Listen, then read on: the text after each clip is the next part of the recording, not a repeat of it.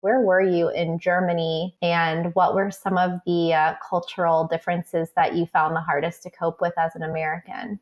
Germans are just very realistic and down to earth and sometimes blunt. And so, for example, like my roommate one time, he made this burger and I was like, oh, this is so good. It's like the best burger ever. And he just looked me deadpan in the eye. was like, it's not the best burger ever. And I was just like, oh, I just meant like it's a compliment. Like it's so good. He goes, yeah, but it's not the Shut best down. burger ever. Welcome to Badass Digital Nomads, where we're pushing the boundaries of remote work and travel, all while staying grounded with a little bit of old school philosophy, self development, and business advice from our guests. Hey there, Kristin from Traveling with Kristin here, and welcome to episode 229 of Badass Digital Nomads. My guest today is a fellow podcast host named Chelsea Riffe from the US. She has been helping creatives, coaches, and entrepreneurs with launching, growing, and monetizing their podcasts for years now. And she blends her 10 plus years of digital media, content marketing, and storytelling expertise into helping her clients.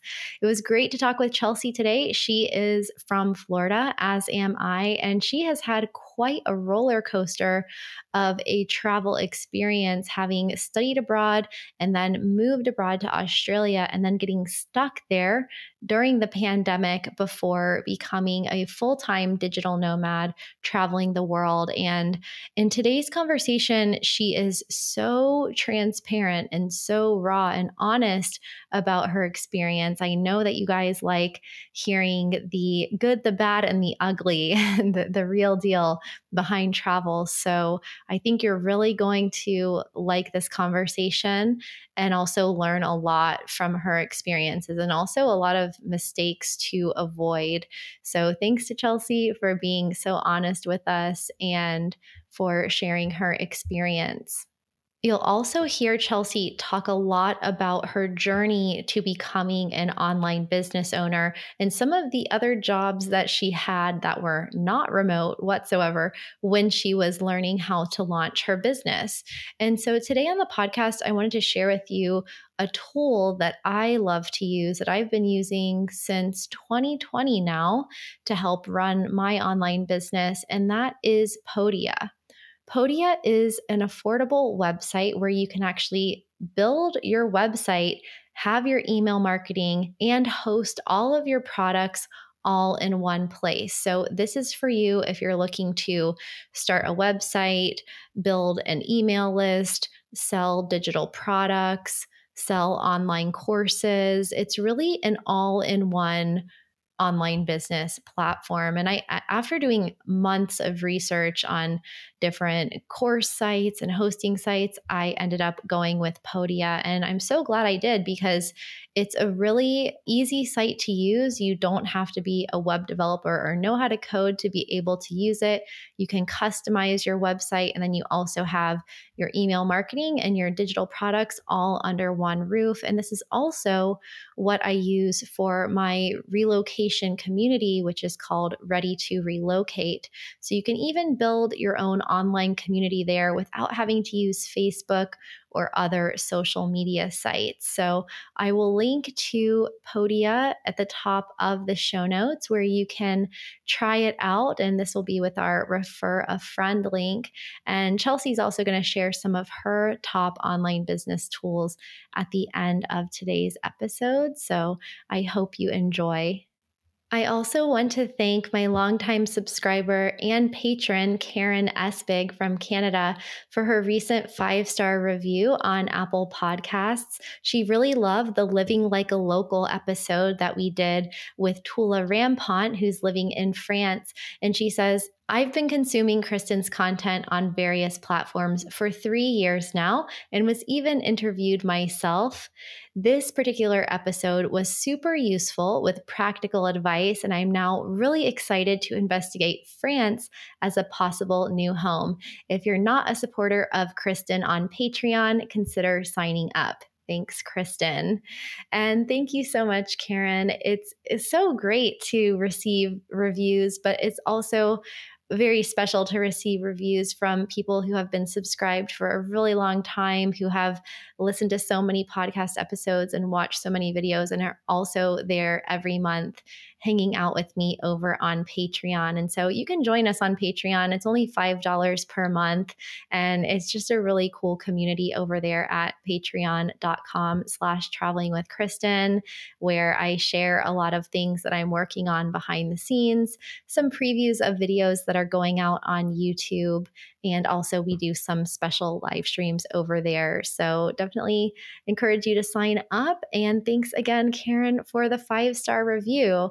We are still two reviews away from 200 ratings on Apple Podcasts. So, if you're an Apple Podcast listener, you can be one of our next two reviews to hit the big number of 200. So, really appreciate your support and enjoy my conversation with podcast guru Chelsea Riffe. Well, welcome, Chelsea, to Badass Digital Nomads. It's so great to have you on the show. And it's so funny that we're so close together right now. I know. It's like so close, but so far. Yeah. How so how far are you from Manchester at the moment? I'm about an hour train ride, give or take. Okay.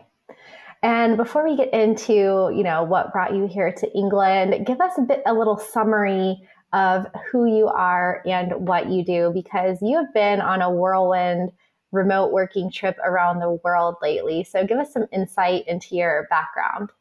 Yeah, absolutely. So, right now, what I do is I help people launch podcasts or grow them or monetize them. So, funny enough, here we are on a podcast, and that's kind of what I made my career. And I do have my own podcast called In My Non Expert Opinion. I ran that for Uh, about three years just as a creative hobby. And then when the pandemic hit, I started my own business. It was actually more like life and mindset coaching. And then I quickly realized that it was a very emotionally draining job.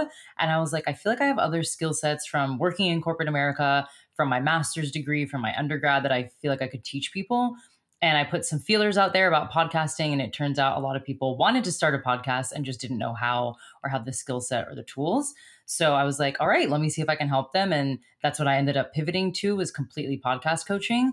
And I did this all while I was traveling. So, like you said, I've been on a very whirlwind remote working journey in the last year, but it didn't start like that. I actually quit my job in 2019. I worked in influencer and content marketing software sales, and I moved to Australia for a year. I ended up not starting my own business. I was just kind of doing whatever I wanted, weird, odd jobs, making ends meet, like scooping gelato and working at a yoga studio and teaching yoga privately online and working at social media for a music agency. It was a bunch of different jobs. And then eventually, when again the pandemic hit, that's when I started my business. So that took me to Germany, which with my German ex. I was in lockdown for a whole year there. And then when we broke up, I went on a Euro trip for like five weeks moved home to Florida for about a year to just stay with my parents, and then went on the chaotic whirlwind journey that I've been on the last like year and a half. well, I'm glad you shared that because so often when people have podcasts or they are entrepreneurs, they can look like an overnight success because by the time that people find out about them, it's after putting in a lot of years of hard work. So I'm glad that you mentioned some of the things that you've done in the past, like teaching yoga and scooping gelato, because I'm always telling people that are asking me about how they can find a remote job or what they can do to make money online. I'm like, start with the skills that you have because you learn so many skills doing anything that you do. And I used to teach surf lessons, I worked in retail, I waited tables. I mean, each of these jobs, even if it's not a remote job, it, it gives you interpersonal skills working in retail, I was going to expos and learning how to order products. And, you know, you, you just learn so many skills. So, what was it that you were studying originally that led you to get your master's degree? And what was the path that you were on before you pivoted and ended up uh, doing what you're doing today? I really wanted to be an ESPN sports reporter. So Erin Andrews and Samantha Ponder were like my idols. And I can I, see you doing that. you have the voice, you have the look, you could do it. I know. My dad is still like, he's like, I'm waiting. I'm just waiting to see you on my football, you know, Sunday football screen. I'm like, maybe one day. But yeah, I really wanted to do that. And then I took a bunch of classes in my undergrad to be able to do that. I was interning at local news stations. I was shadowing people at ESPN. I even took a hosting and reporting class in a very specific field that was just for it was reporting on the athletics at FSU. And so I was dead set on that. And then I had all these mentors tell me right before I graduated, like, I don't think you want to do that. It's very competitive, it's very cutthroat. You don't make a lot of money. You have to start very, very low on the ladder and live in the middle of nowhere. And they were basically just saying if you want a family or freedom in the future, this is really hard because you very much have to cut your teeth in this industry. And I was like, oh, I feel like that's kind of bad advice. Like, let me just figure it out myself. And I fortunately had a few women ahead of me that had done it, like they had graduated earlier than me. And I was like, hey, how's it going? Da da da. And both of them were like, it's a lot of work. It's a lot of work. I'm not getting paid well. One of my friends said she could qualify for welfare and she was working in Alabama, which the sports industry there is massive, right? Alabama always wins the football, uh, college football games. They have so many incredible sports teams. So to know that she was in that market and struggling, that really opened my eyes to like, is that something I really want to pursue? Living in the middle of nowhere, working 80 hour weeks and not really getting good stories. And I do know you have to prove yourself and work your way up, but this is when digital media really started taking off. And I was like, maybe I could do something with sports, but my own. You know, I could make it a YouTube channel or be an online video creator or something. So then that's what prompted me to start looking into master's programs. And then I found out there was one at Loyola Chicago called the Masters of Digital Media and Storytelling. I'm like, that's perfect. And it was how to tell stories through video, through audio, through writing, through analytics, like any way you could tell a story online. And I did that for two years. And then that eventually led me to the job that I had in corporate America, which was in influencer and content marketing, which then gave me all the knowledge and skills to do what I'm doing today. At what point did you feel like you had the courage to, you know, quit your corporate job and do something yourself? I think it was truly two things that stood out to me were I realized that the time off at my corporate job, it was what it was, right? You had your set amount of PTO days, your bank holidays, and that was it. And you're almost waiting for this weird magical moment of like when you were in elementary school and you got two or three months off in the summer, and then a week long summer break, and then a week long winter break. And, you know, these breaks that you get, I'm like, that doesn't exist in corporate America. And I remember banking all my PTO one summer to go do a Euro trip and it was so chaotic because we were only there for 10 days so we did like three days in budapest three days in berlin three days in london in huge cities and it was just so exhausting and that started to really open my eyes to the fact of like that's going to be your life, right? That is how you're going to have to travel because I had the travel bug way earlier from studying abroad. And so that, yeah, that started to hit me of like, is this really how you're going to spend your future like just banking all your PTO days and taking 10 to 14 days off and then just waiting until another summer. And that started to weigh on me a lot.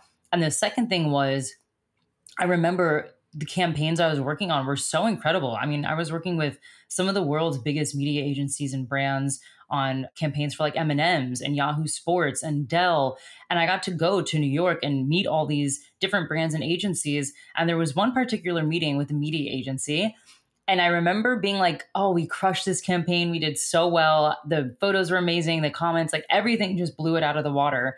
And the media agency was just like, so rude to me. And they're like, have you seen the campaign? Like, like scoffing their nose. And I want to tell you that the campaign was so good that my company was using the images on our marketing materials because of how high quality the content was.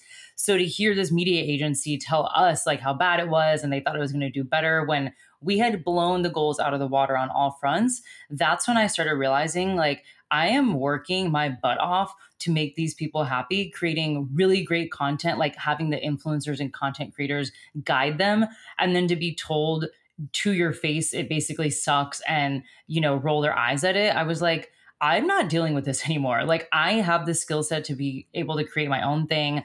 By the way, I'm not saving lives. Like, we're talking about snack brands, right? Like we're talking about content creation for a snack. And I was just like, this is so silly. And I was able to zoom out and just be like, yeah, is this how you want the rest of your life to look? Is begging for approval from these Fortune 100 brands and working again hours and hours a day and getting like no vacation time. I was like, I'm fed up with this. So it was really a point of like, I'm just done. I'm done with this. I'm done with this lifestyle. I'm done with like people pleasing. And that's when it really motivated me to get out of America and try to do my own thing in another country. That's such an important insight. And being somebody who hasn't really worked that much with uh, corporate America, the few experiences I've had have been very similar. And you really start to glean the amount of time that people climbing the corporate ladder invest in the politics and their relationships because it's not always or even often about the quality of the work. It's more about who you know and networking. And so that can be extremely frustrating, especially when you're working so hard, you're not getting raises, you're not getting compensated appropriately. And then you're not even getting many benefits or time off, and you're just living for the weekends and living for those you know 10 day trips to europe where the first day you're getting there the last day you're leaving you get like eight days really and this is a timely topic as well because we are in the midst of the permissionless economy and the creator economy. And I was like you, I wanted to be on, I wanted to have my own travel show like Brooke Burke on Wild on E. But when I started researching, you know, how to break into TV, it's like the breaking into TV, radio, things like that. These are the the reasons why you know, people talk about starving actors and your parents try to dissuade you from going to film mm, school yeah. because it, it is really hard to break into those industries. But we live in this time now where you can be your own expert. And I see this around all sports and every topic. It's like, sure, you can you can apply to be the next Food Network star, or you can just create your own cooking content and create your own audience and actually get better at SEO and content marketing and content creation than the actual Food Network because they're doing things the traditional way. I see this with um, with Formula One. You've got like the main Formula One channel, and then you've got every other person who's commentating on their own YouTube channels and podcasts, and they're blowing up. There's a girl who I was following on YouTube from the very beginning who's talking about accounting and finance. And in one year, she went from 40,000 subscribers to six. I saw last night she had 650,000 or 680,000 subscribers. And it's like, there's your your answer. You know, you could work your way up the ladder at an accounting firm and try to become a partner, or you can just share content with the masses about how to do your finances better and then pull in some $10,000 brand deals and call it a day. so, yeah. Yeah and make more money and work your own time, choose the clients you want to work with, and like you said, even partner with the Food Network and have them pay you to create content. Yeah, and late and I had an experience around the pandemic where it was like that. I spent an entire year interviewing with this company to get this job that was going to pay nothing to give me this opportunity to travel around and create content. And then I was like, wait a second, that's what I'm already doing. Like, I'm glad that well, I'm not glad the pandemic happened, but the pandemic ended that opportunity right when it started. And so I had a lot of time to think about it. And I was like, you know, I'm just going to focus on my own community and my own content. And then definitely glad that I did. So, talk to us a little bit about that interim period because a lot of people are thinking, let's say you're doing your your one year plan and you think, all right, I want to quit my job. And then within three to six months, I want to start this company and replace my income, which can be like pretty difficult at the very start. But there can be this interim period where you're just testing the waters of different things and doing multiple jobs to cobble together an income that replaced what you were doing. So you get rid of the golden handcuffs from the corporate job and then did you immediately like take your savings and start traveling and and start you know scooping gelato and things like that? Or what was your plan or did you have no plan? My plan was uh, very chaotic. So I was living in Chicago and I knew if I really wanted to save to move abroad, the lifestyle and cost of living in Chicago was just too high to make any type of impact on my savings account. So I moved home to Florida and I got really, really lucky that this couple that lived I'm not kidding, right next door to my office was like, you could just stay in our guest room for free while you're saving. And I'm like, okay, like, do you want me to help with groceries or rent? And I'll, I'll pay like anything. And they're like, no, like, we understand you're trying to save. So you can just stay with us. And so I worked out a great deal where I got to stay with them for almost six months without paying rent. And I put a lot of that money towards savings. And then I lived at home a little, a little bit with my parents to save some extra money. Now, going back to what I did in corporate America, I was in sales. And so a lot of my big checks came from commission. This exact client that I was telling you about that was rolling their eyes at the content and da da da, that was one of my biggest deals that I had sold that year. And I was really banking on that money coming in before I quit to be able to really like cushion out my savings and be good. I was trying not, not to work for like six months when I got to Australia. So, what ended up happening was they didn't pay on time. And by the time I left my corporate job, I did not see that commission check because of all the rules in place, because technically I'm not an employee anymore. And, you know, I'm not even on their payroll. And it's so annoying because they paid on a Monday and I left the job the Friday before. No. So basically, like, one more, two more business days, I would have gotten this check. And it was a lofty check. It was a four figure check that would have kept me definitely for a, a longer time in Australia. I will say, looking back, instead of being so annoyed with it, it was a bit of a blessing in disguise because it made me it just I had to rework my angle of how I was going to spend my time in Australia. And instead of taking like 6 months off I could really only take about 2 or 3 and that's what prompted me to be like okay now you really have to find a job. And this is where I like to say you become like a cat with nine lives. You get very resourceful and you're like, let me see how I can make money. Let me try anything. I had done a yoga training actually in Bali. So I was in Australia for about three weeks. And then I went to Bali for a yoga training, got back, and I'm like, okay, how can I teach yoga? Right? Let me teach it on the beach. I remember uploading an Airbnb experience to teach yoga. I was trying to figure out if I could do like a course about yoga, teach people privately it was a lot more work than I thought. I mean, it was trying to set up a business in the moment that I didn't realize that I was really doing. And I'm like, well, you need money now. Like my savings was quickly running out. I was pretty irresponsible, to be honest, with my savings. I was like going on trips and going out every day to eat and just really living a lavish lifestyle. And that's what prompted me to go get the gelato scooping job.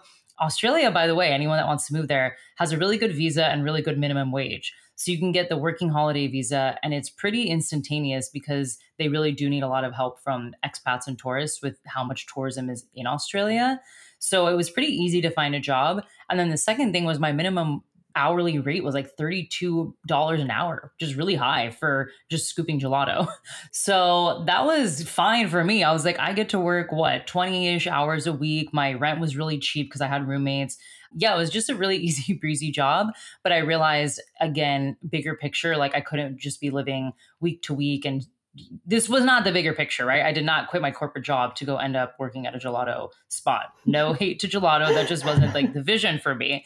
So then, yeah, then I had to start working some odd jobs. I found a better job in terms of like pay doing social media for a music agency. The environment was a bit toxic for me, and I was only there for about three months and then I left.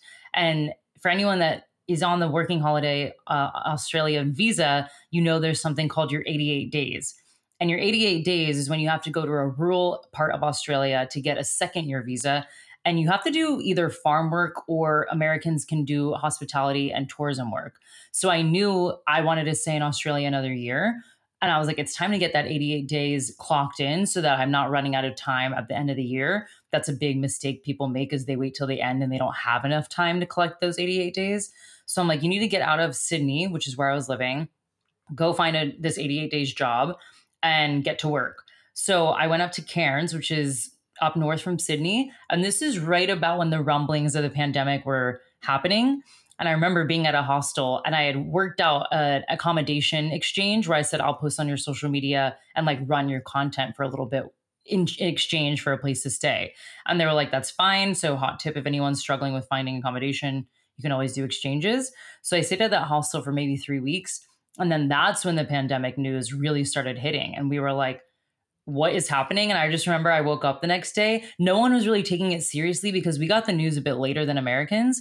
And all my friends were like, Are you not seeing the news? Like, this is a really big deal. And we were like partying at the hostel and playing limbo and swimming in the pool, you know, just doing hostel backpacker things. And I kept getting all these messages from my friends of like, What is going on over there? And I don't know, none of us really took it seriously. And then I'm not kidding. The very next morning I woke up, they said 75% of the hostel had checked out or flown home, including staff. So we were missing like receptionists, like cleaners, people that ran the kitchen, like people just fled the scene. And wow. that's when I started to be like, whoa, like this is serious. Like you need to get out of here. And so I started looking at flights home and they were $10,000, not even lying, like $10,000 to $17,000 that I did not have ready to just buy a flight home. So I was like, you need to either wait this out or you need to go to another part of the, country. I didn't really know what to do because it still hadn't hit us like the magnitude of what had happened yet. And just in the nick of time, I found a job that was on the west coast of Australia that was the 88 days type of work. So it was in this beautiful town. It's really small called Broome. It has insane beaches with like red clay type of stuff and crystal clear blue water. And right when I got there, I was going to work at a restaurant. I literally pulled up and they were like, so our restaurant closed down due to this new thing called COVID. And so we're not open. And so we don't need you to work at the restaurant right now. And I'm like, I just flew all the way here. I give up my apartment lease. I literally packed up everything. I mean, it's like moving from New York to LA. It's the whole other side of the country. So far, and everything was closed, right? Like, I, I couldn't just be like, oh, let me go back and fly home. Like, the flights were shutting down. Everything was chaos. So they said, I think we're going to go do to go orders and we need someone to watch our kids while we do this. So if you want a nanny, then you can nanny for our kids while we figure all this out. I was like, that's fine. Like, I would love to nanny and do something especially in exchange for accommodation because I was really running out of money. And then what happened is they ended up living in a, a, literal mansion by the beach and they had two guest rooms. So I was like, this is not a bad place to stay while you're being in, lockdown. In lockdown. no, I was like, I get to live in a mansion. I get, I don't have to pay rent. i all I'm doing is watching these cute little kids that are very nice. Like it actually worked out really well. And that was honestly the time that I started to realize the, the pandemic is not a two week thing. I think a lot of us thought it was like, I don't know, a flu outbreak that would be gone in two weeks. I think the time kept going and going. And I'm like, no, I think you're going to be stuck here a little bit longer. So that's when I really started to take my time seriously and be like, you have no rent. You don't have any responsibilities here you have no, nothing to do, right? Like there's no social life. You're not spending your money doing anything. So why don't you invest that money into learning about business? So that three month period is when I started taking courses online, investing in coaches, investing in any type of mentorship to really understand like online business. And then that's when I started thinking about like, okay, this really could be a business. And then it was mindset coaching I started with. So it all happened in the bedroom in that mansion by the beach while I was nannying the whole idea of starting my business. And I will say, too, at this point, I was so broke. I was cleaning houses for money to be able to buy groceries.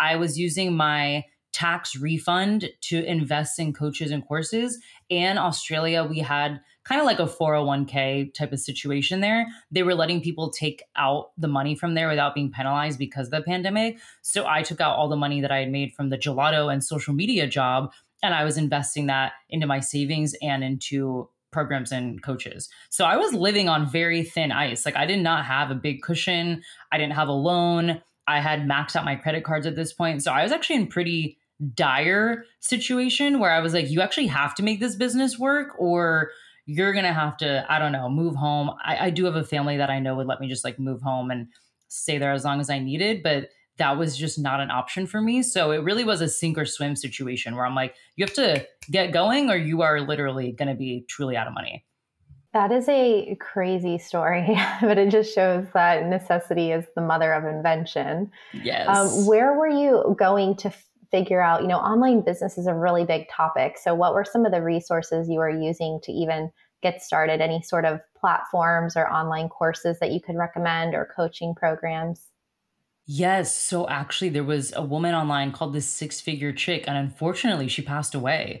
Oh, I saw that on Instagram. Yeah, her name was Cece. And I remember she just had really simple to the point courses of like, here's how to create a membership, here's how you develop community, here's how to run a course. And they were very affordable and again, just very to the point. So I really loved their content. And like I said, I do think the brother still runs the business. So that's a great resource that I used. Also, I Googled courses on how to run a course. like that was my Google search. And I did find one, but unfortunately, that person is no longer um, doing what they're doing anymore. And what else? I think I invested at that time. I really thought I was going to do yoga online. I was pretty delusional and I thought I was going to start an app and a platform and like athleisure wear. Like I was just going to the moon with this idea. So I was looking a lot into yoga communities of like, you know, successful yoga mentorship that I could work on people with one on one. And I did find a mastermind, but again, I don't think they actually do that anymore. And to be honest, I think some of the tactics were a bit predatory. so I don't highly recommend it, but I will say I learned so much just from listening to podcasts as well. I listen to so many podcasts on business and money and charging people what you know what you're worth and that was really really instrumental to me as well. Which podcast did you listen to? So, in the beginning of my journey, I listened a lot to what's called the Skinny Confidential Him and Her, and they have a lot of business advice. And then I also listened to like Tim Ferriss. I listened to a lot of um who else? Maybe Ed Mylett at that point. He's very like mindset focused. Um, yeah, I'm kind of blinking because it was in the summer of 2020. But yeah, it was I just remember spending my days with my eyes glued to my computer to the point where the kid that I was babysitting was like, Why are your eyes red? The color of your eyes are red. And I'm like, Oh my gosh, because I was staying up till four in the morning just trying to learn as much as I could about business while I had the time because I knew it wasn't going to be forever that we were in lockdown. Right. That's really inspiring. Oh, not the sleep deprivation part, which I have done. And sometimes I'm watching my videos and my eyes are bloodshot. it's from lack of sleep and too much screen time. So when did you try, you know, the mindset coaching, you thought about doing yoga. How did you go about collecting the market data to get into this podcasting business? Yeah. So, what was interesting is I had a Facebook group that I started for the yoga stuff. So, I thought I was going to do kind of this like mindset yoga course. And the Facebook group really helped me understand like how to talk to people and ask them questions and do polls and like see what people are thinking of. And I would just market a lot in the Facebook group. And then when I launched my course, let's keep in mind, I had had my podcast already for three or four years before that. That was a fun creative hobby. So I started my podcast in 2017. The My Non Expert Opinion podcast. Yep. How many episodes now? 200 over 200 maybe like 206 or 7 okay. i took a big break because i crashed and burned one year. Me but too. talk about that in a second. Yeah. Yeah. Um so what was interesting was i thought the facebook group was going to be the big i don't know market d- data research type of thing where i would find all these clients. And what happened is when i launched my first course all these people started registering that weren't necessarily my Facebook group. And I'm like, where are they coming from? And a lot of them were like, I've been listening to your podcast for years and I didn't know you were going to start a business. So this is just really cool that now you have a business and I can be part of this. And because my niche at that point wasn't that niche, right? It was just like mindset to become your best self. It was speaking to a larger group of people and podcast listeners, as I was talking about it on the podcast, signed up. So that started to click of like, that was really interesting that I thought three people were going to sign up for that course and 20 people signed up and majority of them came from listening to the podcast. Wow. So then I started realizing as I was promoting, you know, then I moved to one-on-one and then I had some like group workshops. I kept promoting these things through the podcast and people kept coming through the podcast. So it just started to click for me of like, this makes sense and you should explore this on a deeper level to see how you can help people do it. And that's when I I think I had enough confidence and and honestly intuition to realize like I I started to look at my buying habits. Like I buy a lot from people's podcasts I listen to. I invest in them. I take their courses. So I was like, it makes sense that people would want to get involved with you after listening to your podcast. So yeah, it was about a year and a half into doing mindset coaching that I was like, okay, I think it's time to pivot to the podcast stuff. Yeah, yeah, because it's really not about quantity, it's about quality. And uh, the people that listen to podcasts, shout out to everyone who's listening right now. They are very invested in improving themselves and achieving their goals, whether that's health and wellness or financial, professional, lifestyle. And so, yeah, they're like anybody who can, you know, dedicate themselves to listening to podcasts on a regular basis, much of which is really long form content and getting to know the hosts and the guests over the years like they're serious about that and they they want to level up in whatever way that means something to them. And so that is how I, I don't even really i don't really do i've never in my business really in my entire career done any sort of google ads marketing or anything like that. It's always been through referrals word of mouth and just organically uh, getting clients through content through my podcast through my email list and i've been busy enough with with that i've never you know yeah. wanted to go on facebook ads and get like strangers coming in. I'm sure that's a good way to scale up, but it's just about, you know, what what you want to do, what service you're providing and the types of people that you want to help. So that is um, exactly. um, it's really insightful. So when did you escape Australia and and become nomadic because that marked a really big transition point in your business and also in your lifestyle going from lockdown to on the road? Yeah. So I actually, when the lockdown was like easing up a little bit, I went to Byron Bay in Australia for about a month. It was only supposed to be a week. And I found Byron Bay to be so magical. And that's where my course was taking off. And I was getting all these signups. And it was just a really good time in my life where I'm like, wow, I feel clear headed mentally because that whole time I was just working on myself and my health and my business. So it was just a very like magical vortex in Byron Bay. And then, funny enough, I ended up meeting my ex there and he was German. And so this is when the lockdown was starting to be like, it was no longer lockdown, but like we're going to shut the country borders soon. And so people were like, if you guys want to be together, you might want to consider going to Germany with him or having him stay in Australia because I don't think that's going to work out. And that was never part of the plan. Like the way I saw my life was I'm going to stay in Australia another year. I'm to like keep, you know, working on my business and the podcast and everything. It was never like, let me fall in love and move to Germany with a guy that I met basically one month ago. And I remember talking to my mom about it and thinking she was to be like, yeah, not a good idea. You know, maybe you should follow your own plan. And she was like, why not? Like, why not just do it and see what happens? I'm like, you know what? okay, let's give this a shot. So I moved to Germany and I, instead of traveling, I actually went straight into another lockdown. And that one was very strict. Germany's lockdown was like, you can't even, there's not even shopping. You can't go to stores, like you go to a takeout and you can go to the grocery store and that's it. So that was pretty much most of my year, like 2020 to 2021. And then that lockdown just obviously weighed a lot on me. I was in a country where I didn't speak the language. I didn't know anybody. I didn't have any friends. I didn't have a support system. I mean, I very much plugged myself into his world, right? That was his home country. And I think just like a piece of advice for anybody that's following someone for love is if you are going to do that, make sure it's at least an environment you enjoy or that you have the support system set up because I thought love was enough and that would just keep me going. And my business was motivating enough to keep me excited, but it genuinely wasn't. Like my environment and how out of place I felt weighed a lot on me. And so we eventually broke up summer 2021. And then that is what started kind of kicking the travel lifestyle that I thought I was going to have in Australia and Germany into gear. And I remember we lived together and I was like, I need to just clear my head. I don't want to go to bed in the same apartment with someone that I'm like is no longer my boyfriend, you know, I need to go clear my head and like find a new path. And so I went on a five week Euro trip with my sister and hopping around like that made me realize very quickly okay, if you're going to have your business, you're not doing it this way where you're switching places every like four to seven days. We were both so exhausted. We lost so much money from last minute planning. We got on the wrong train in Switzerland and had to pay like 60 franc or something because we didn't get the right ticket.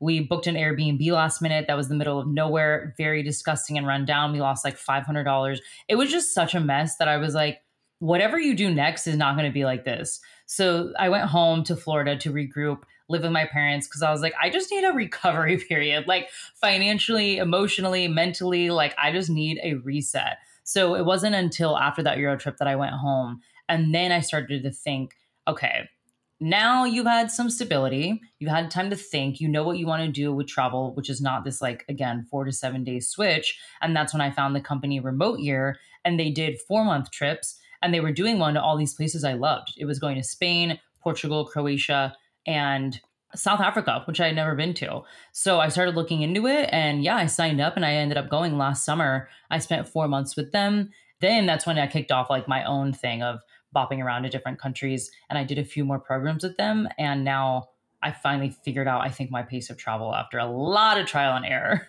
Okay. What do you think your ideal pace is now?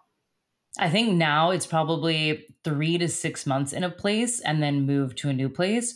And while I'm in those places, still making some time for weekend trips and exploring where I'm at. But the one month and then picking up and going somewhere the next month was way too quick for me and traveling with a big group of people for a long period of time, I think I've just gotten more introverted a from the lockdown periods and b as i've gotten older i'm like i don't want to be socializing all the time i don't want to be doing things every single day with a bunch of people and now i've noticed i either need to build in time to my schedule or my life to have those like alone reflection periods or travel in a way that i can get both but not so on all the time with big groups and socializing like that crushed me Yeah, I, I, feel like that is very unnatural way to live. I think, you know, people used to live in communities, villages, tribes where they were very social, but it was among people that they had probably known their entire lives.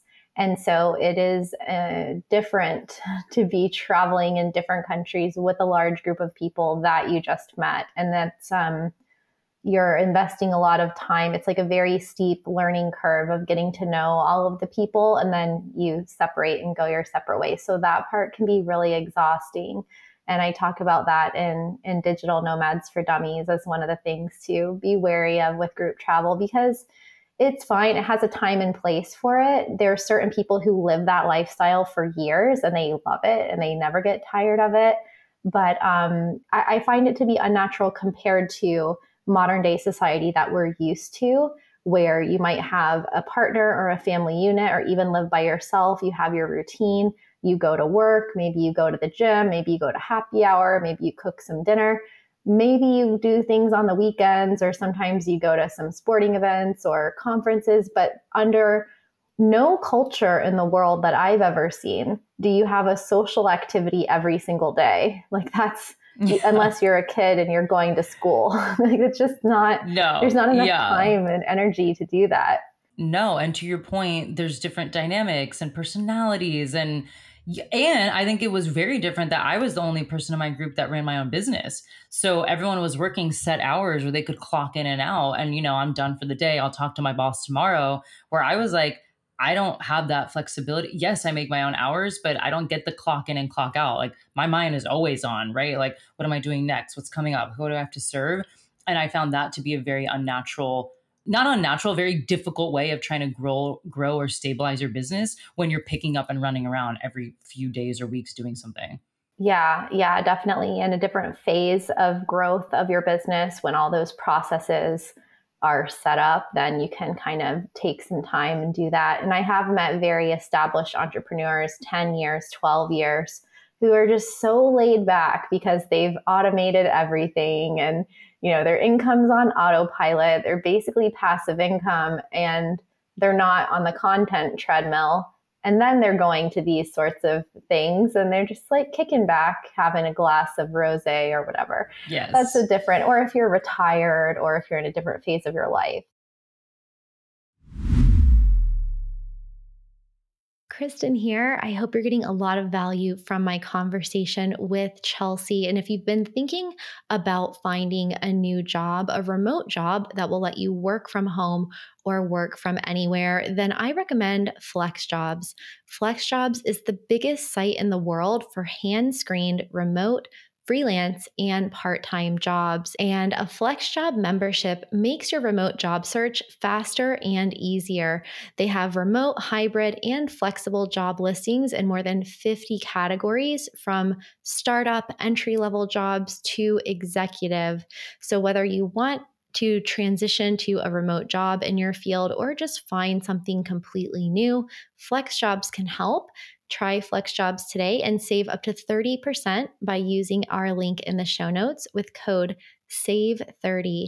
That's with code S A V E 30 using our link in the show notes. Where were you in Germany and what were some of the uh, cultural differences that you found the hardest to cope with as an American?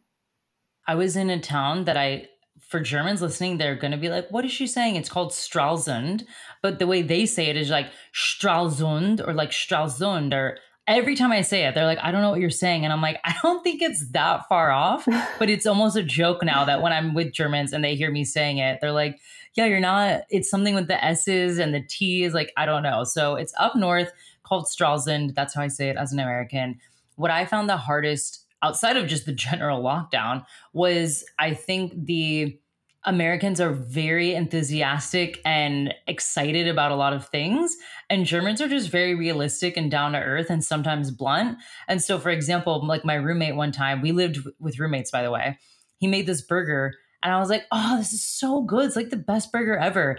And he just looked me deadpan in the eye. Was like, it's not the best burger ever. Like, you don't have to say that. And I was just like, oh, I just meant like it's a compliment. Like, it's so good. He goes, yeah, but it's not the best burger ever. Like it's okay to not say that it's the best burger ever. And it was just like, okay, like noted. And it was just things down. like that that you could, yeah, like that was very hard for me to adjust. And sometimes I will say too, my mom is Puerto Rican. And so I do have the a Latin side to me, you know, this Hispanic side, sorry, that is more fiery and loud and over the top. And I found that at times being around Germans that again are very just straight to the point and direct and they don't have that same like fire. And so sometimes i found it hard to adjust in social circles where i'm like i feel like i need to tone it down or like talk a little quieter and you know keep it to myself. And i found that pretty hard especially again having a podcast and being online and sharing everything and coming from a family that is very loud and expressive that was a bit harder for me to adjust. Yeah.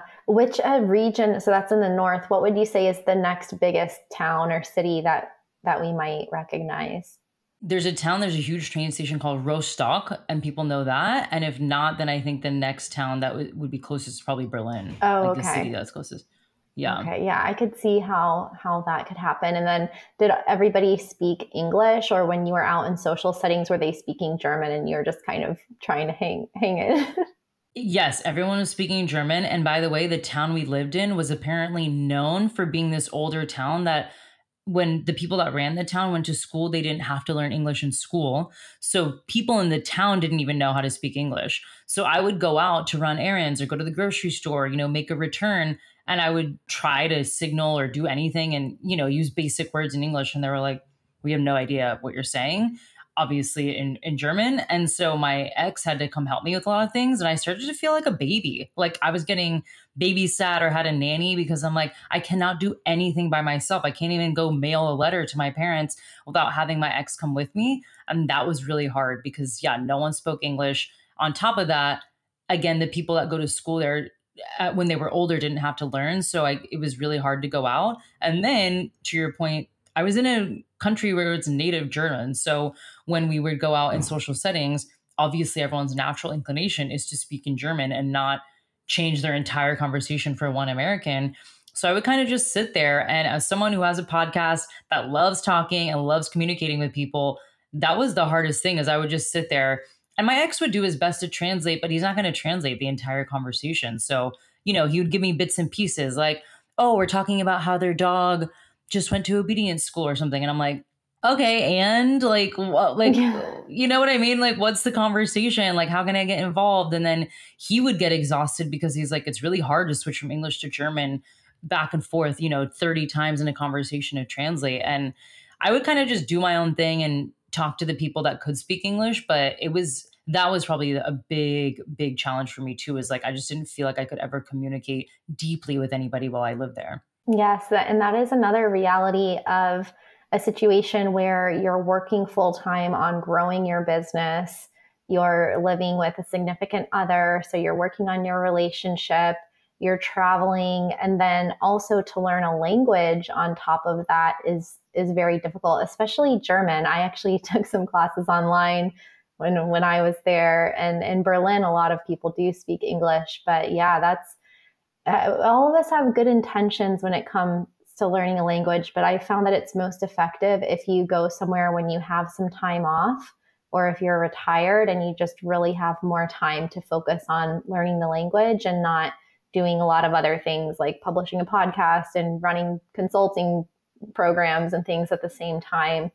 And, and so then when you went with remote year, was it easier for you culturally to be back in um, is that when you were in latin america? Because you mentioned something to me before that you had some technical challenges with running your business in latin america and kind of a murphy's law situation where everything went wrong. So did you feel more at home in latin america when you were there? And what were some of those challenges that you came up against Yeah. So after my four month Euro trip with Remote Year, I basically took three or four months to travel by myself and I went around Croatia and I went back to Cape Town for three or four months.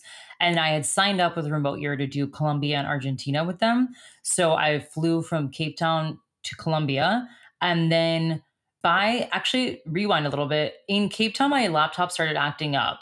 And I would go to the Apple store in the mall there, and they just kept saying, like, oh, it's a battery thing, or was it a keypad or you know, mouse pad or this and that. And they would always fix it. And then seven days later, I would get something would happen again. And I'm like, this just feels like a defunct laptop. Like, I do not think it actually works. But they were like, well, you got this laptop in America. We can't do anything about it because I don't think they were actually an Apple store. I think they were like a reseller. Right. Re- I don't know what the exact thing is, but it was something where they just could not switch out the laptop. So I kept thinking, okay, maybe when I go to South America, they'll have the Apple stores because at least it's in America, right? Like it must do it must be a bit different. So I go to South America, laptop kind of starts working again, and then it just completely goes haywire and I'm like, what is going on? Oh, wait, no, no, no, I forgot about this. In Cape Town, it was still acting up and I was getting so frustrated because I kept having to cancel podcast meetings last minute, cancel client meetings, and my high ticket clients pay me a lot of money. And it was just so embarrassing to constantly have to be like, sorry, my laptop doesn't work, or my screen is broken, or my, you know what I mean? It was just like, oh, this sounds so bad. Like for someone that has an online business, I need all my online things to be working. Mm-hmm. So I bought this backup laptop in Cape Town at a random tech store. Um, it was another MacBook, but it was an older model. And then in Colombia, I get there, I'm using this old laptop, everything's fine, it's working, and I spill water all over it. So it stops working. So then I go back to kind of what my friend started calling the lemon laptop that is just completely not working. And I'm going to it's it actually worked enough in Colombia that like got me through Colombia.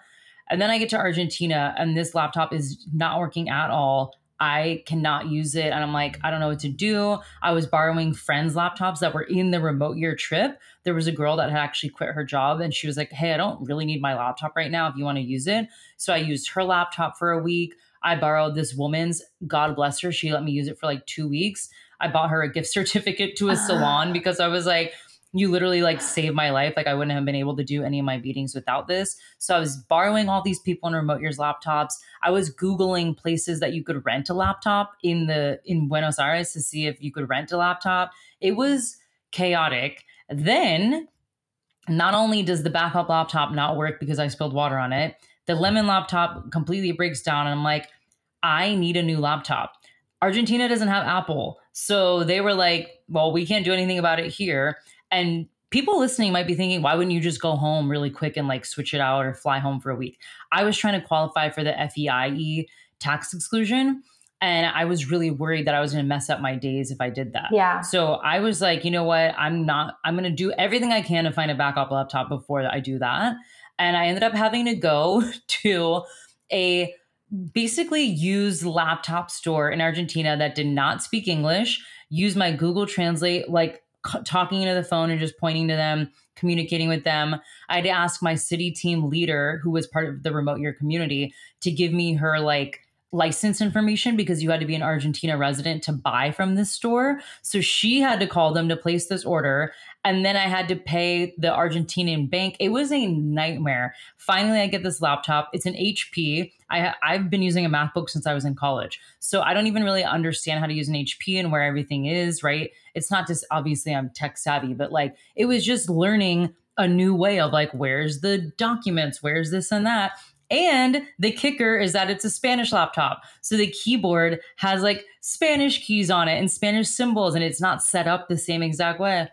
So my typing looked like I was in third grade trying to like figure out the keys, and my speed of, you know, productivity was so slow. I was like moving at glacial pace. And I'm like, dear God, like I don't know what to do here. And so finally, my friend was like, Don't you have Apple Care? I wonder if you can have like ship the laptop home to your parents, have your parents like ship it back to you, whatever. And I knew my parents and I were meeting up in Mexico later in the year for my mom's birthday. So basically, uh, using that Argentinian laptop for like two months, I had to use that one. I had to reschedule so many podcast interviews because I just did not have like the capabilities on there to to record in the way that I wanted to. I basically just stuck to like Zoom meetings and client phone calls. And then, yeah, my parents, I, I had to.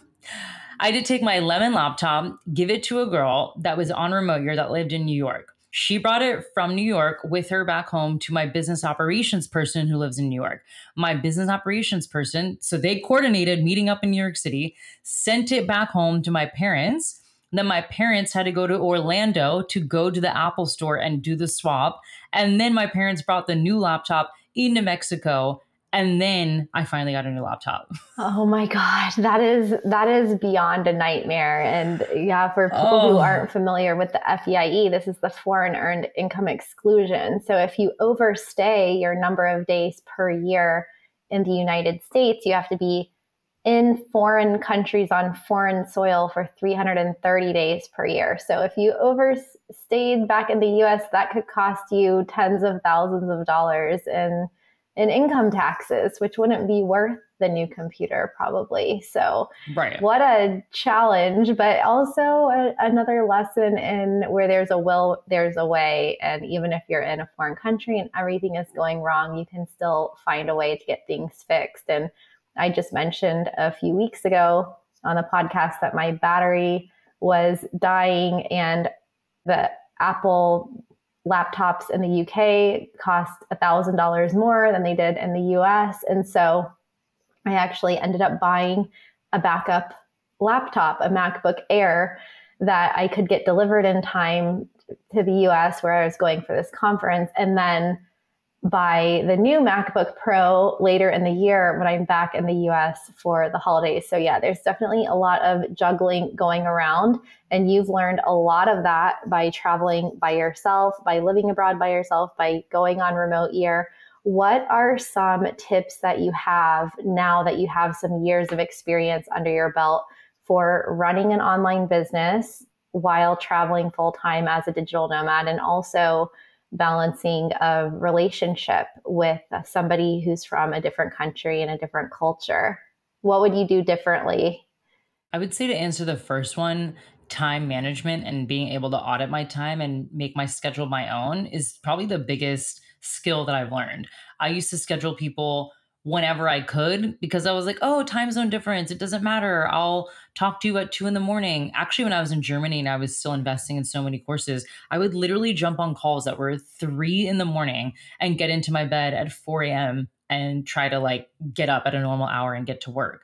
And obviously, that was not sustainable. That caused a lot of relationship issues, that caused a lot of health issues. And I was just like, you can't pretend just because you're in a different time zone that you are up all hours of the night and just working whenever. So owning my time and being able to say, you know what? Here are my working hours. Here's when I have the most energy. Having clients that can either like be flexible or work with me on that, that was really important. So I hired a virtual assistant. We went through my calendar. We set up my scheduling links to reflect all this so that I'm not working weird hours at 2 a.m. or 6 a.m. and I'm not taking on clients that do that. And I tell people in our onboarding process too, I'm like, by the way, I'm a digital nomad. My schedule changes a lot. My time zone changes a lot.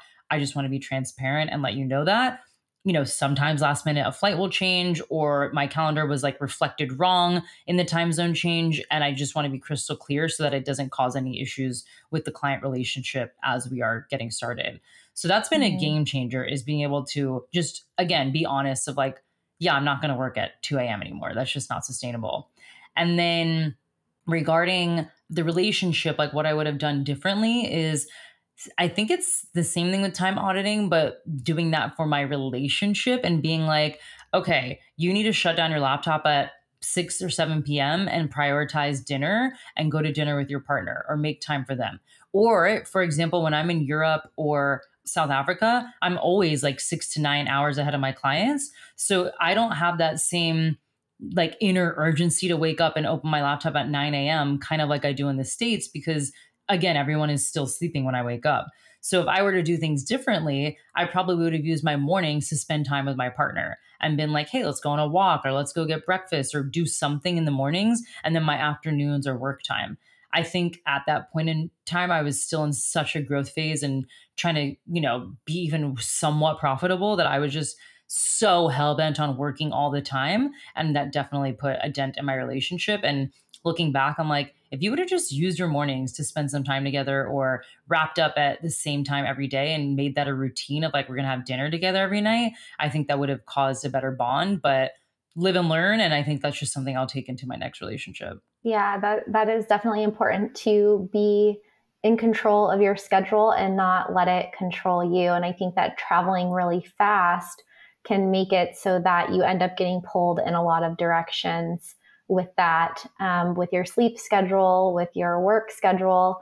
And then even if you aren't in a relationship, just carving out that time for personal time. That's been something that I've struggled with lately where I feel like, why is it that every day there's a deadline? Like, why is there something very urgent that has to be done time sensitive every or sometimes three to five things you know even though i'm trying to batch things and plan things out it's like yeah when you have a lot of responsibilities and a lot of clients you can end up with just urgent things to do every day and that just increases your your stress levels. So yeah. really great tips there. And then you also mentioned the emotional and financial whiplash i love this phrase that you can experience when switching countries every month and somehow the idea of switching to a new country every month is considered slow travel, which I disagree. I think slow travel is more like three months, six months, one year, three years. Like that's kind of a slow yeah. travel in my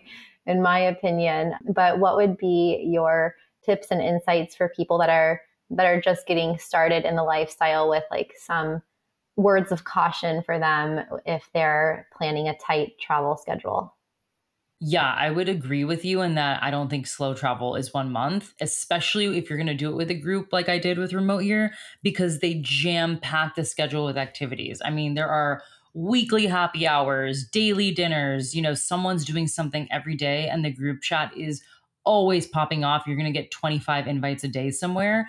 And for me, at first, I was like, oh, I love this. I get to meet all these people and bond, but you're also trying to balance your own life right your job your health your relationships your your schedule and so when i was on remote year the whiplash came from like you would just start to feel settled of like okay i finally got my cafe i have this pilates studio i go to i found the co-work space that i love and then it would be like boom we're off to the next country so for me i don't like doing things like that anymore and so i would to your point consider slow travel maybe like three months six months a year not the one month and then pick up and go.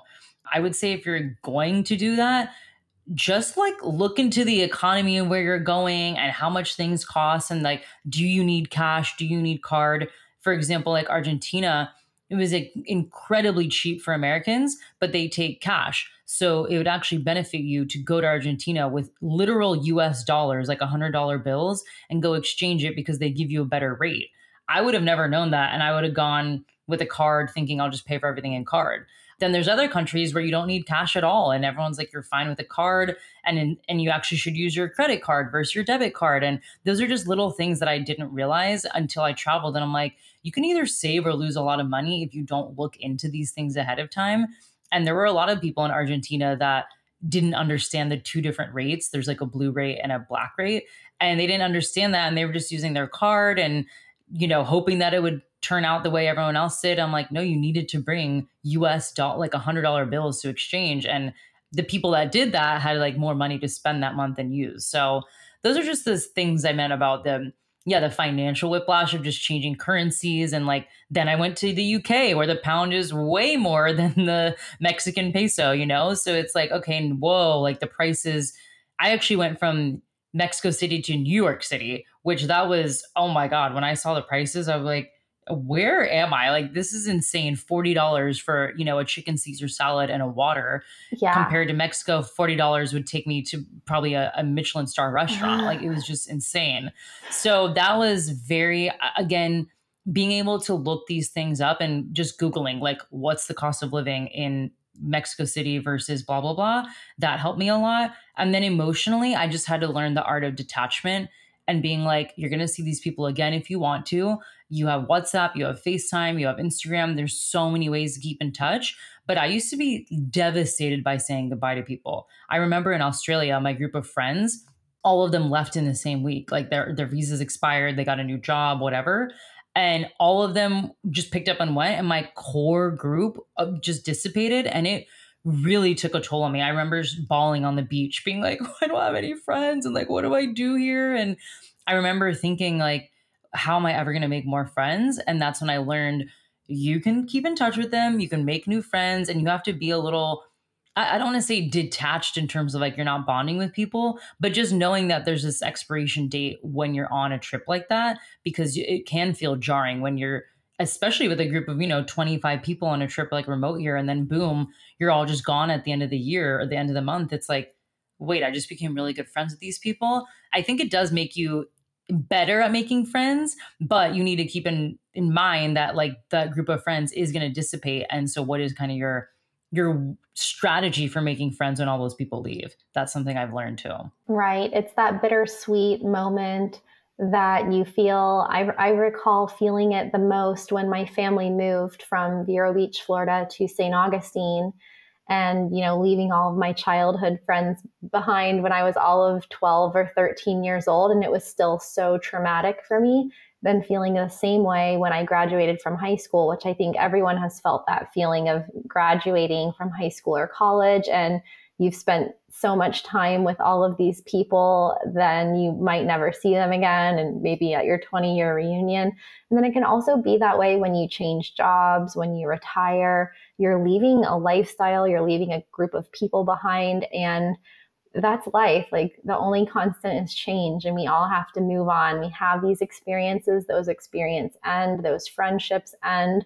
You can keep in touch better now, but then you have to also continue on your path, even if it means saying goodbye to people, which is really difficult. So I think we don't, you know, as a general human race, we probably don't give ourselves a big enough break when it comes to that or really uh, talk about that much. But it has a big impact on your on your mental health and everything. So we'll link to some of the, uh, we have some episodes on making friends uh, abroad. Uh, any tips you have for that? Like, do you use any apps? Do you go to in person meetups? I usually I try to find like a WhatsApp group. So when I was in Mexico City, I joined this wellness group, and that was really cool because I connected with so many like minded people. I will say the remote year community has pretty much given me friends for life because we're all connected in like a Slack channel and a hub. And it's very easy to just be like, hey, I'm in Japan. Is anyone here? And usually there's someone that's around. So communities like that have made it really easy to make friends. And sometimes I will join like the expat groups, like Girls Love Travel or, you know, expats in blah, blah, blah city. And I try to go to events where I think like minded people would be. So those are some of my go tos. Yeah. It's really interesting now that I've been in the UK for four months now, going on five. And at the beginning, a lot of my time was invested in meeting people and making friends. And then very quickly after you meet a handful of people, your social calendar is is suddenly booked. And so as the time has gone on after maybe the second month, I was like, I don't have time to make new friends anymore because now yeah. you already have friends. So that that can happen as well when you stay in a place for an extended period of time after that first couple of months of, of awkwardness, then you find your flow, you find your your group uh, your contacts, whether you're traveling with people or traveling by yourself. And then that can bring you into a, a new era of uh, life experience in that place. Um, yes. We have just a few minutes left. So let's do a quick lightning round since you have so much travel experience now. Do you know how many countries you've been to? Last time I counted, I think it was 27. Do you have a top three of countries that you could see yourself returning to? Definitely South Africa, Cape Town. I, I think I actually am going to go back there. I think I would actually love to go back to Lima, Peru, and spend more time because I was only there for three weeks and I spent a huge part of that in Cusco. And I feel like I was eating everything because Lima has some of the best restaurants in the world. And I want to go back and experience more of those restaurants and more of the beaches and the surf. And then I would say the third that I would love to go back to is definitely Mexico. I really only spent time in Mexico City and Puerto Escondido. And I know there are so many beautiful beaches and cities in Mexico. So I would love to go back and explore more of that area. Yeah, so much to explore in Mexico. I was just talking about that in a video. I found out that there's 180,000 towns in Mexico. Whoa. But yeah. Yeah. It's more than enough for a few lifetimes there. Yeah. And then you spent a lot of time in Sydney. Any neighborhoods or particular places that you would recommend that people check out besides, you know, the Opera House and the bridge? Oh my gosh, yeah. And and by the way, I think Bondi Beach, I'm just going to say it, it's a bit overrated. Like, I think there's better beaches. I think Coogee Beach is beautiful. I think Bronte Beach is incredible. And then even neighborhoods, if you want something a little more like city where you have, you know, cafes and Pilates studios and co-working spaces. I really like the area of Paddington, I believe it was called. And I spent so much time there. It was right by a workspace I went to. And I would just spend all day walking around and going to the parks. And I had a Pilates studio there. It was a really cool neighborhood. Oh, great. Those are all places I have not been. So we'll put those in the show notes. And then what about in Western Australia? Any cool experiences that you had there, or were you mostly on lockdown? I was in lockdown the whole time. Like the coolest experience I did was go to the beach pretty much down the street from the, the house I was staying. Okay. So not much to report back. And then when it comes to flying, are you do you have loyalty with any airlines? Do you have any sort of travel credit cards? I do have travel credit cards. I have the Capital One Venture card, but I am not someone that tries to like maximize my travel with points. I pretty much go for like the cheapest, most efficient flight. I'm still someone that I'm like, how can I get there the cheapest way? Not the like 24, 36 hour ones, but I will always try to find a cheaper flight. I will say credit card hacking is something maybe five years online I would get into. My brother got really into it. If anyone needs help, by the way, he, he has an incredible business called Travel AF and he helps people churn credit cards. And he has gotten so many free flights that it's piqued my interest. But right now I'm like, nope, I do the Google flights. I see which one's like the cheapest, the quickest, and I try to go that way. Travel AF. All right, I'll check it out. I was just telling my relocation clients that I, I want to do an update on my frequent flyer hacks because you got to stay on top of it. It's changing every year. yeah, you really do. Running your online business, what are your top three tools or apps that you use to run your business from anywhere? Notion is number one. That's where I keep all my client dashboards. That's where I keep my ideas. My podcast dashboard is in Notion. Pretty much anything for work is inside Notion. And then my Google Calendar, I live and die by my Google Calendar. Like even social events on a, a Saturday. If someone's like, hey, do you want to come? I don't know, to the to a bookstore and then go to a cafe. I'm like, yeah, what time? And I will plug it in my calendar and color code it. Yeah, I, I never used code. to do that. And then yeah, I'm like, I need it color. I need travel time in there, right? Like, how long does it take to walk from here to the park? That's color coded, and I mark that off in the calendar.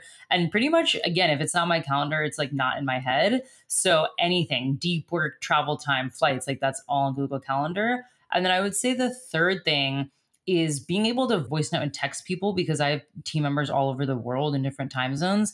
We use Slack and or WhatsApp. So I actually use WhatsApp with a lot of my clients too, where I'm like, it's just easy to send voice notes and reply to things and take pictures and send videos. And so, funny enough, as much as I use that for traveling and meeting people, I also use WhatsApp a lot for staying in touch with my team and being able to communicate very quickly. Yeah, I love voice notes. And then, last question with podcasting any tips or apps or software that you use for your podcast and recommend to your podcast clients? Yeah, I would say obviously I have to keep things light. So I have the microphone, the Blue Yeti. I actually don't don't think it's light. It's kind of heavy. So put that in your carry-on maybe. But this one is a USB one, so I can just plug it into my laptop. I don't need all the fancy converters and chargers or anything to get it up and running. For recording remote, I use a software called Zencastr. And then for transcribing and editing and making things really easy, I have a platform called Descript that I recommend to mm. all my mm. clients. You, they actually just acquired a company called Squadcast, which does remote recordings. So I'm going to test that out soon because if you can remote record in there and edit and transcribe and do video and make audiograms, it's just like why would you go on any other platform and just keep it all in one? So Descript is a huge game changer. I recommend that to everyone in any type of like online creator space. Okay. Do you do your own podcast editing? I used to, and I used to do it in Descript. And actually, just last month, I finally hired someone to just completely manage it. Yeah, yeah, that's a big time drain. Um, okay, great. Well, where can people um, listen to your podcast, get in touch with you, and then also get more info about your podcasting course? Yeah, absolutely. You can basically find everything at chelseariffe.com. That's R I F F as in French fries E. And then that's my name on Instagram, Chelsea Riffe. You can DM me with any questions. My podcast is called In My Non Expert Opinion, and you can listen to that on Apple, Spotify, wherever you listen to podcasts. And then you can find my podcast launch course called Mic Drop on my website. So it's a self paced course. It teaches you everything you need to know about podcasting from designing cover art, finding a name, recording and editing, publishing, everything is in there. And that's again just on my website at chelseariffe.com. Okay, great. Well, thanks so much, Chelsea, for coming by today. And everyone will link to Chelsea's interview of me on her non expert opinion podcast. So we'll have two semi expert opinions about yeah. topics over there that you can check out. Thanks so much, Chelsea. Thank you. Thanks for spending time with us today on the show. I hope that all of the insights that Chelsea shared gave you something to think about as you're planning your digital nomad or slow travel or overseas journey. Some things to look out for there, and also some crazy stories there from Chelsea. If you are thinking of transitioning into a remote job, then you can save 30% by using FlexJobs with our link in the show notes and code save 30. And then if you already have an online business, but you're just looking for an easy way to keep everything organized and have your website, your email marketing, your digital products, your community, and even you can create your own coupons and affiliate links all in one place, then try Podia for a really affordable option compared to the competitors. And I will link to that in the show notes as well. Thanks again for being here. Thanks to Karen for the five star review. And I will see you all again next week.